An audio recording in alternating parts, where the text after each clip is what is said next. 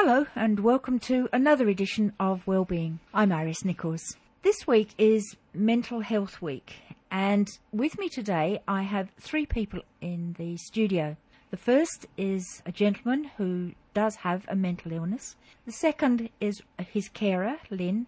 And thirdly, it, I'll be talking to Joanne, and Joanne is a director of ARAFMI. But Chris, we'll start with you, and thank you for coming in. Hello, Iris. How are you? Are you a Novocastrian? I'm not.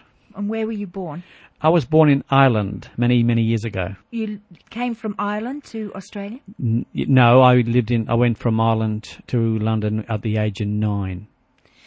Now, you told me before we came into the program that you were abused as a child, and that started at about the age of seven. Seven years of age, yes. And what happened to send you to England at the age of nine? Well, um, originally um, I was living with um, my aunt and uncle, who the uncle abused me for that two and a half years I was there. Um, my aunt, who was going to take me to London, had just got married, and she said she couldn't take me till she established herself in London. So when she got established, she then came and got me, came over from uh, from London, and picked me up and took me back to London to live. And where were your parents at this stage? Mum and my my mum and dad. My my my mum had died when I was four and a half of to be tuberculosis. She was only thirty one when she died. I was four and a half when she died. My father, unfortunately, was a chronic alcoholic, so he was never around. Three, we're three of us. There was five boys, two died, and I have two other brothers. And are they in Australia? No, one is. We have two in Australia, and we've got another brother in London. When you came over to London, Yes. or when you went to London, Yes, and at the age of nine, Yes. and you lived with the aunt, my aunt. Yes. and then at what age did you did that situation change? Well, it, it it fluctuated because what happened was when I was with her, the age of eleven, uh, my father um, wasn't paying maintenance for me in any at any way. They asked for money from him. He went to the family law court in London and told them that I was un- uncontrollable. He, I wouldn't stay with anybody, so I was made a ward of the state. Um, so I was put in an orphanage at the age of eleven till the age of sixteen. And what happened when you got to sixteen?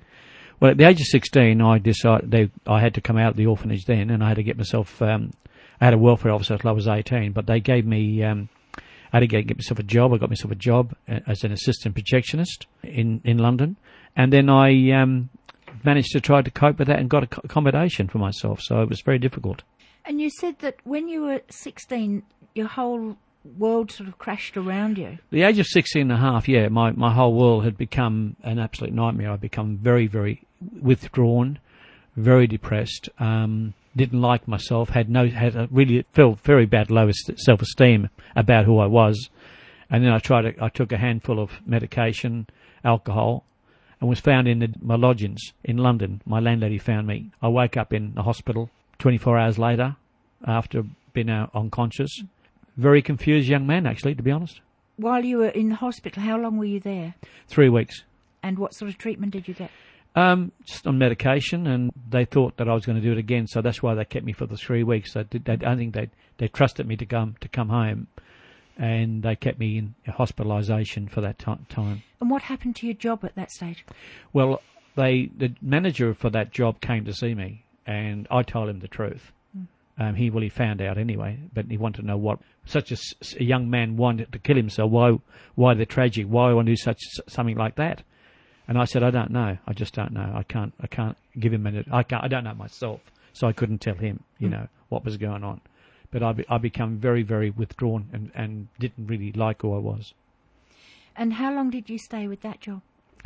About eight months, because the money the money situation was pretty chronic. I mean, I was only getting four pound four and nine a week wages, and paying three pound ten for bed and breakfast. So you could just imagine what that did for me. There wasn't much left over. Wasn't much left over for, for, for food and clothes. So where did you go from there? Well, I went to work for a furniture f- shop for a while. Um, that was really good. I went there for um, another, say, 12 months and got more money, more wages. Then, because I looked like um, deaf warmed up, the welfare officer came to see me and I was like a rake. I was skinny as a rake. And um, they gave me five, they, the welfare officer gave me five pound ten shillings a week to make me get back on track to buy clothes and, and buy food. So I had that situation, had that help. That was really good to be helped like that. Then I, after that, I went and got myself a job at the um, hospital as a trolley trolley person at, at the hospital, which was great. I enjoyed that. That was good. So, what were your duties there? Taking patients to theatre and taking patients to X-ray or whatever they need. The patients need to go transport whatever they need, and I would do it. You know, it was great. And what was your mental health like at that time? Not stage? good, not good. It was. Um, I had trouble with my mental illness for quite quite a number of years. I've never really um, got the help that I needed. Never got the medication. It never was really diagnosed properly, and that was that was the thing that we need to look at today. What the diagnosis about people not being diagnosed in in their, in our community about what where they are. Do you think that this is still going on? That people are being misdiagnosed? Well, I've only just found out recently my diagnosis. So I mean, and I'm I'm I'm nearly sixty. So I mean, what what does that say about life, and what does it say about about mental illness in our community? When you left London, where did you go? When I left London, um, I came to a, a wonderful country called Aussie. It was down under. It was quite a long way, twelve thousand kilometres away, and I flew over. I was a ten pound pom, so I flew out uh, from United Kingdom to Aussie, and it was the best thing I ever did because I was, in a way, I was was running away to come away, get away from the past, and it was for me, it was a good thing. I was only 22 years of age, and I thought I've got a, you know, I got an opportunity to have a good, fu- a new future, mm-hmm. a new life, and I, I took it with both, both hands and decided I was going to make something of my life. And what did you do when you arrived here? Well I first arrived, I actually um, I arrived on Anzac Day of all of all days. It was a Saturday morning. We and we had to we arrived at five o'clock in the morning. We weren't allowed to land for um, till, till six o'clock. So we from a whole hour we were just circling around, and we saw Newcastle three times, and we finally landed. And then we um, I had to I got accommodation, settled in into that, and then I went um, on the Tuesday looking for a job, and on Wednesday I got a job as a making bed springs. So that was my first job in Australia, making bed springs And how long did that last? about eight months till I went for the council, Bankstown Council, and that was nice. I enjoyed that, standing on a shovel for a while and doing a bit of work. Officially known as a ganger. A ganger, that's right, and I loved it. I just loved it. Lovely people and um, nice, accept you know, very acceptance. The Australian people, if you toe the line, put put it this way, you you know, you pull your head in and you stop whinging. You don't start coming out here whinging about this, that, and the other. You become part of the Australian culture, and that's what I did. Um, I just fitted in beautifully. And then you went from the council to where? Um, then I went to from the council. I went to the hospital, to, to, to the hospital. Yeah, I worked at Prince Henry Hospital, out to the Coast Hospital, right out there at La Perouse. And when did you come to Newcastle? I came to Newcastle nine, eight, nine years ago. Yeah, that was a good thing, a good move. What brought you from Sydney to Well, I well, I had a back injury. I lifted a patient. Uh, unfortunately, they told me he could he could bear weight on one leg. He'd had a stroke. I took him out for a shower and he couldn't. He actually fell on top of me, so I saved him, but didn't save my back, unfortunately. So I was I continued the job, and they gave me redundancy. So and put me on a disability pension. I've been in Newcastle ever since. And at that stage, what was your mental health like? Well, again, because I lost my job, very bad, and I wasn't really looking after myself as far as me- medication. I wasn't taking medication. I thought I'm just uh, not getting anywhere. I didn't think at the time medication was doing any good for me. So I, t- I made the decision not to take it, which was a silly thing to do. I might add, please don't do that.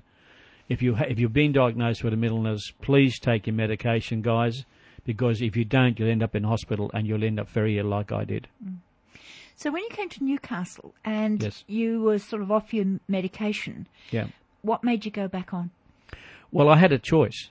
Did I want to be really ill and, and put people through the ringer, basically, and my loved ones? My my family shouldn't be put through that. And um, I mean, my family will say. My brother said once. He said to me, "I I don't know what to say to you." He said, "Sometimes you just don't listen. You don't want to take take serious your illness." And I said, "Well, it's my illness. I'll take care of it." Mm. And I think sometimes you, you you just get so sick of taking medication because you've got to do the rest of your life. There's no mm. there's no stop. There's no limit. You have to take the rest of your life. And I think the stigma was a thing that was really getting on my nerves. Mm. People treated me differently. I don't. I'm not different to you because if you have an operation, it's accepted. That's right. It's accepted. That's you have right. appendicitis, it's accepted. You have a hernia, it's accepted. Why can't mental illness be accepted? You Do know? you think that, that mental illness is being better accepted now? a lot better than what it was, but we still got a long, long way to go. Politicians have got to get their heads right around this. I mean, they, they give us lip service on day of elections and tell us how good they are and how they're going to help us. I yet to see them t- take mental health seriously. We are a poor relation in health, as far as I'm concerned. Um, uh, mental health is not taken seriously because in England and, and New Zealand, they pay 6% in Australia for mental health. England and New Zealand pay 12%. Now, where's the difference there? We need to spend more money on mental health and we need to spend more money on the services like ARAFMI. Organisations such as that need to be given money to help people, families who are not very financial and can't afford to, to go to places all the time to get the help that they require. Chris, one last question. Do you think that things are improving? Well, in my lifetime, I'm nearly 60 this year, I feel there is slight improvement. With, with Joanne's help, with loved ones such as Lynn, great. That's marvellous. That to me is a, a real, that's a sunshine part of the life that, you know, she, Lynn's been looked after. I don't have to keep worrying about Lynn all the time. That Lynn will be looked after regardless of where I'm going with my illness. That's what we need to do. We need to get out there and say, listen, help the community. People like ARAFMI and organisations that are actually working for our community, we need to help them first because they will look after people like Lynn and other people that need the help. You're listening to Wellbeing, and we're talking about mental illness. My second guest today is Lynn Avery. Lynn is a carer. What was your first idea about how you thought about mental illness? I just think, well, you don't judge people with what they've got, and you learn to, to deal with that. Did you have any idea of what you might be taking on? Did you find that daunting? Yeah, it was daunting at first, but now it's it's okay. And how did you come to learn more about it? Well, through going to ARAFMI, and uh, and they help you a lot, and doing a course on um, on healing. Does knowing that you've got ARAFMI and people like yourself, carers like yourself, with a common goal, if you like, do you find it less frightening? Oh yes, you don't get um, frightened about that. No. How did you actually get involved with ARAFMI? Well, through Chris actually, um, because he thought that I probably needed just a little bit of extra help. And did you find it? Oh yes, found it. Yes. In what way? Well, if I, you know, like sometimes I might feel a little bit down, and you know, you've got that to go to to help mm. you through it. When you say when you feel a bit down, is that do you find the whole thing a bit big? Oh, not actually big, but sometimes, you know, you feel you might be getting pushed away a little bit, but then mm. when you've got something to go to, and that will help you. Perhaps we should explain a little at this stage that ARAFMI is the Association of, for Relatives and Friends of People with a Mental Illness. So it's an organisation that's been set up to help people like yourself. Yes, that's true. Chris, tell me, when you first met Lynn, did you expect her to be with spending a lot of time with you? Well, yes, I thought that because we um, we talked we talked about uh, certain things about my illness to her, she was aware of where I'm going with it. So I haven't kept her, kept her in the dark about anything about my illness. So, what other things does ARAFMI do for Lynn? Well, they they took her away for a long weekend, for a weekend away, with other with other carers, which is so important because Lynn didn't want to go, and I said to her, "You need to do this. You need to go away and be looked after as well, like be be, be pampered because somebody with the illness, um, when a loved one just stays with you all the time." You know, it's not fair to them. They need to be looked after as well. So it's not just about the person that's got the illness. It's about the families as well. We need to think of the families. With Lynn has come in as, for want of a better word, an outsider. Yes. So, is there support for the families as well as a carer coming in, as Lynn has done? Well, yes, and I think it's it's in, important that we have places like ARAFMI looking after loved ones because if we don't, they're going to burn themselves out and they're not going to be able to be able to cope with people like myself with the illness. What does your idea of ARAFMI? What does it do for people in general in your well, situation? I can tell you, I can tell you, for me with the illness, ARAFMI means being understanding to people who are in need. That's the most important thing. And the march that I went to last year, I was I'm five four and a half, and when I went to the march, I was six foot three because I felt so proud to march in an in an organisation that care about people like myself and families. And that's what it's about: families who need to be, you know, think hmm. seriously about looking after them because a lot of families will say, "Oh, I'm all right," but they're not really all right. They'll say that just to make it easy for the people who got the illness. Chris, you hear, as you have said, that you hid away a lot of your your background. Do you think that the carers also tend to do this and the family do this? Yes, I Lynn once tried to save me from. Um, she th- she thought I was wasn't well. She did. Want, she she wanted to not tell me, so she wanted to not save my- save my feelings. I've said to her, if she's got a problem, I want to know about it. Don't try to be protective of where I'm at in my illness because all it does it makes it worse, and I don't want her to do that. Do you think that families don't say things because they want to be protective towards the person who is sick? Yes, all the time. And what does this do for the family relationship? Makes it hard because I mean I don't I don't want people nursing me, mollycoddling me. I've got the illness and I'm looking after myself and I'm with my assistance with the support. I'm doing fine. And do you think that there should be more support for people to come more out into the open about it? Yes, the quicker we the quicker we stop the nonsense and, and get rid of the the stigma about mental illness, we'll be a lot better off and we'll be in a better country and the world will be a better place to live in. Lynn, how do you feel about that? Do you think that the encouragement is enough, or should there be more encouragement for carers?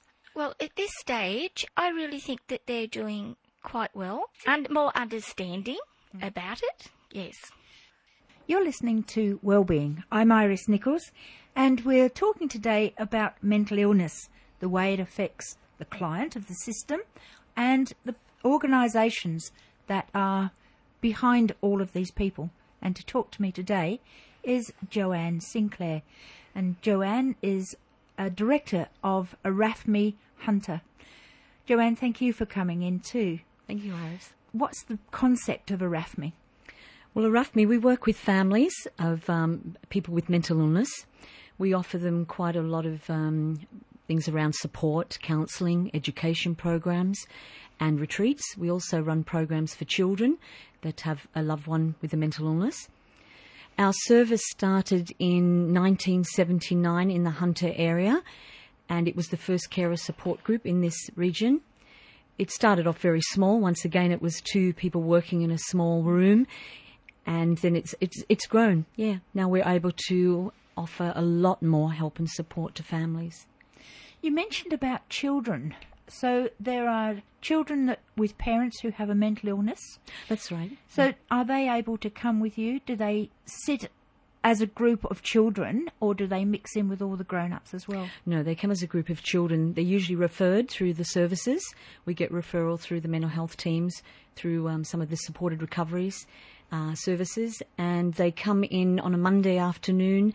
And I run a program, and they come in and be with other young children. They're all between the age of eight and twelve, and they interact. We do creative work. We also talk about mental illness, um, how it affects them. They talk about their feelings, and they feel less alone.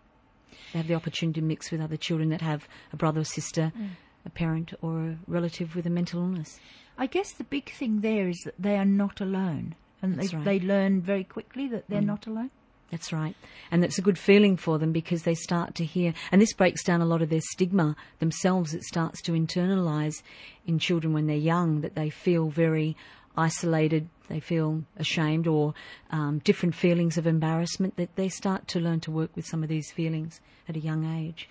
When they get a bit older, say in their late teens and into young adults, does that perception change? Oh, I think if they don't start to work with their feelings at a young age, it internalises into lots of other problems. They themselves can become very depressed from their caring role, especially if they're a child that's at home looking after, they're the only one looking after the parent with the illness. Um, they become uh, unwell in themselves, that they get anxiety disorders. Um, sometimes it can lead to other more chronic mental illness in themselves because they haven't dealt with problems themselves in their lives. You mentioned that the ARAFMI started off in the Hunter in a very small way. How many people come through your doors in the course of a year, for example? About. Well, it'd be probably averaging around to the doors about twelve hundred.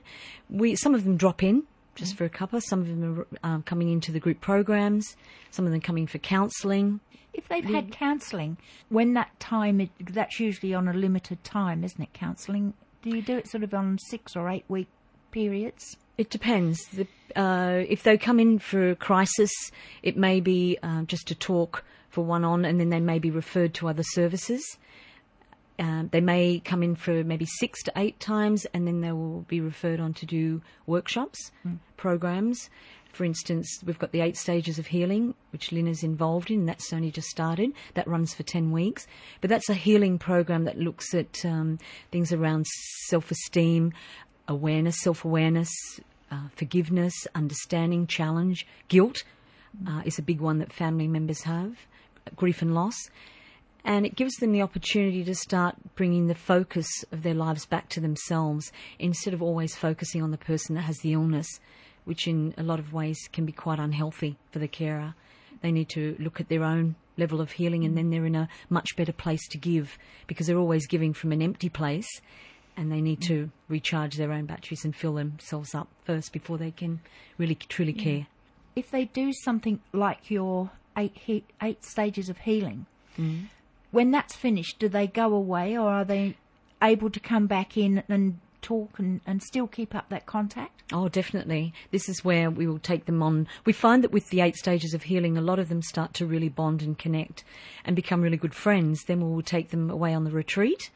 And a lot of them have already made friendships within the groups, so they'll go and have a great weekend away mm. where we run spiritual workshops, we do lots of walks along the beach, we make journals, we have a lot of fun a lot of laughter. There's massaging. We massage their feet mm. and, and, and their shoulders, and they, they have a really lovely time. They start to unwind.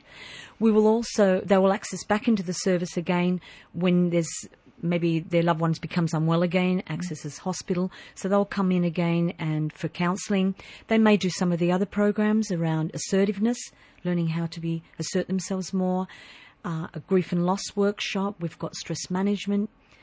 Uh, we've even got one around coping with Christmas because that sounds mm, a very difficult time. But Christmas, we find that with the dual diagnosis, some families, their loved ones, if they're not on medication, they might be self medicating.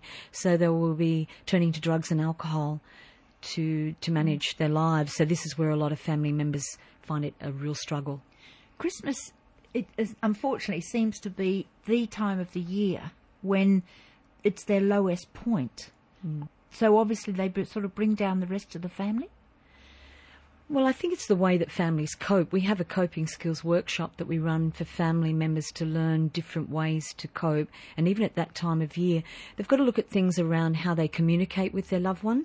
And we find that by using you statements, which is around blaming, and, this is just not in families with mental illness, I think a lot of people need to learn that there is a way to communicate if you want to connect with a person that you really care for, to use more of I statements, to talk about I mm. feel instead of, well, you make me feel this way. So we teach them uh, uh, around how to communicate with their loved one, how to understand disturbing behaviour, how to work with mental health in, with having a relationship with mental health professionals like their GPs, psychiatrists. Mm. And I know there's a lot around the Privacy Act, but there there's ways to manage and ways to have more coping skills in regard to having a loved one with an illness. And these are the kind of things that we tap into with family members.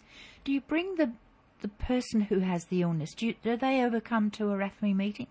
No, we find that we we would love to. We'd love to have families, but our service is we only have limited funding. We only have limited staff, so we work with the carers because we find that when we're running group programs, carers are able to open up more and talk about how they feel. Mm.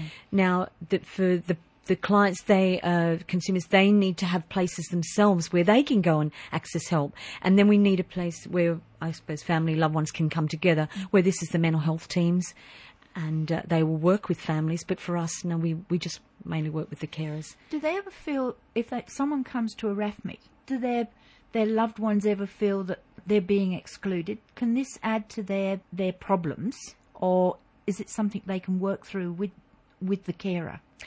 Well, as far as ARAFMI goes, we send out newsletters uh, every couple of months, and we know that families read them, and we do put in poetry from from actually the people with the illness. We try mm. to bring in a lot of other stories as well. The person with the illness is more than welcome to come in and have a cup of tea. Chris comes in regularly, and uh, RAFMI's organised the March in Mental Health Week, which we, yeah, we're about breaking down stigma, really getting into sort of breaking down some of these attitudinal beliefs that are out there in the community. So we want everyone to come on board there. But the families, we talk to them and they know what a RAFMI is and that we are there to help their loved one, which actually takes the pressure off them. Mm. So by working with the family members, because in families there's a lot of emotional intensity, and a lot of um, a lot of times this emotion needs to be worked with, so they're in a much um, healthier place to be able to love and care. You mentioned about a march. Tell me about the march. Well, we had the march last year and it was a, a, very positive event. And Chris is sitting here now going, yes, I, I can see his hand just as it was, it was excellent. It was a really fantastic day.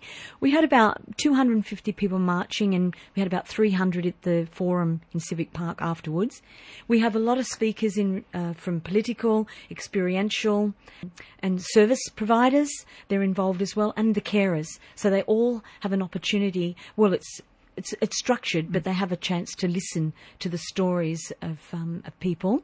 This then is, it's really helping the community to come together and become aware of how this is not going to just start in a service or with individual. We really need to come together to break down some of these attitudes. This year we're hoping to have about 500 people marching. So anyone that's listening to this this week and would love to get involved, it's uh, we start in Pacific Park at 10 a.m. on uh, Saturday morning, the 14th of October, and we'll be marching all the way down through through the mall into Hunter Street, left into Darby Street, and then into Civic Park for a forum, which will begin around 11 o'clock. And people are, can make their own banners, come with. Um, yeah, anything. It's not a march around um, a political march. It's more about public awareness. So it's bringing families, children, everyone together. And we find that this is a really vital part of healing for, and as Chris said before, it made him feel so much taller because he was able to work with his own internal feelings around stigma. Joanne, thank you for coming in. Good luck with your march. And uh, I'm sure it will be a, a success because I think the public are becoming more aware of mental illness and what it involves. I just hope that it doesn't rain.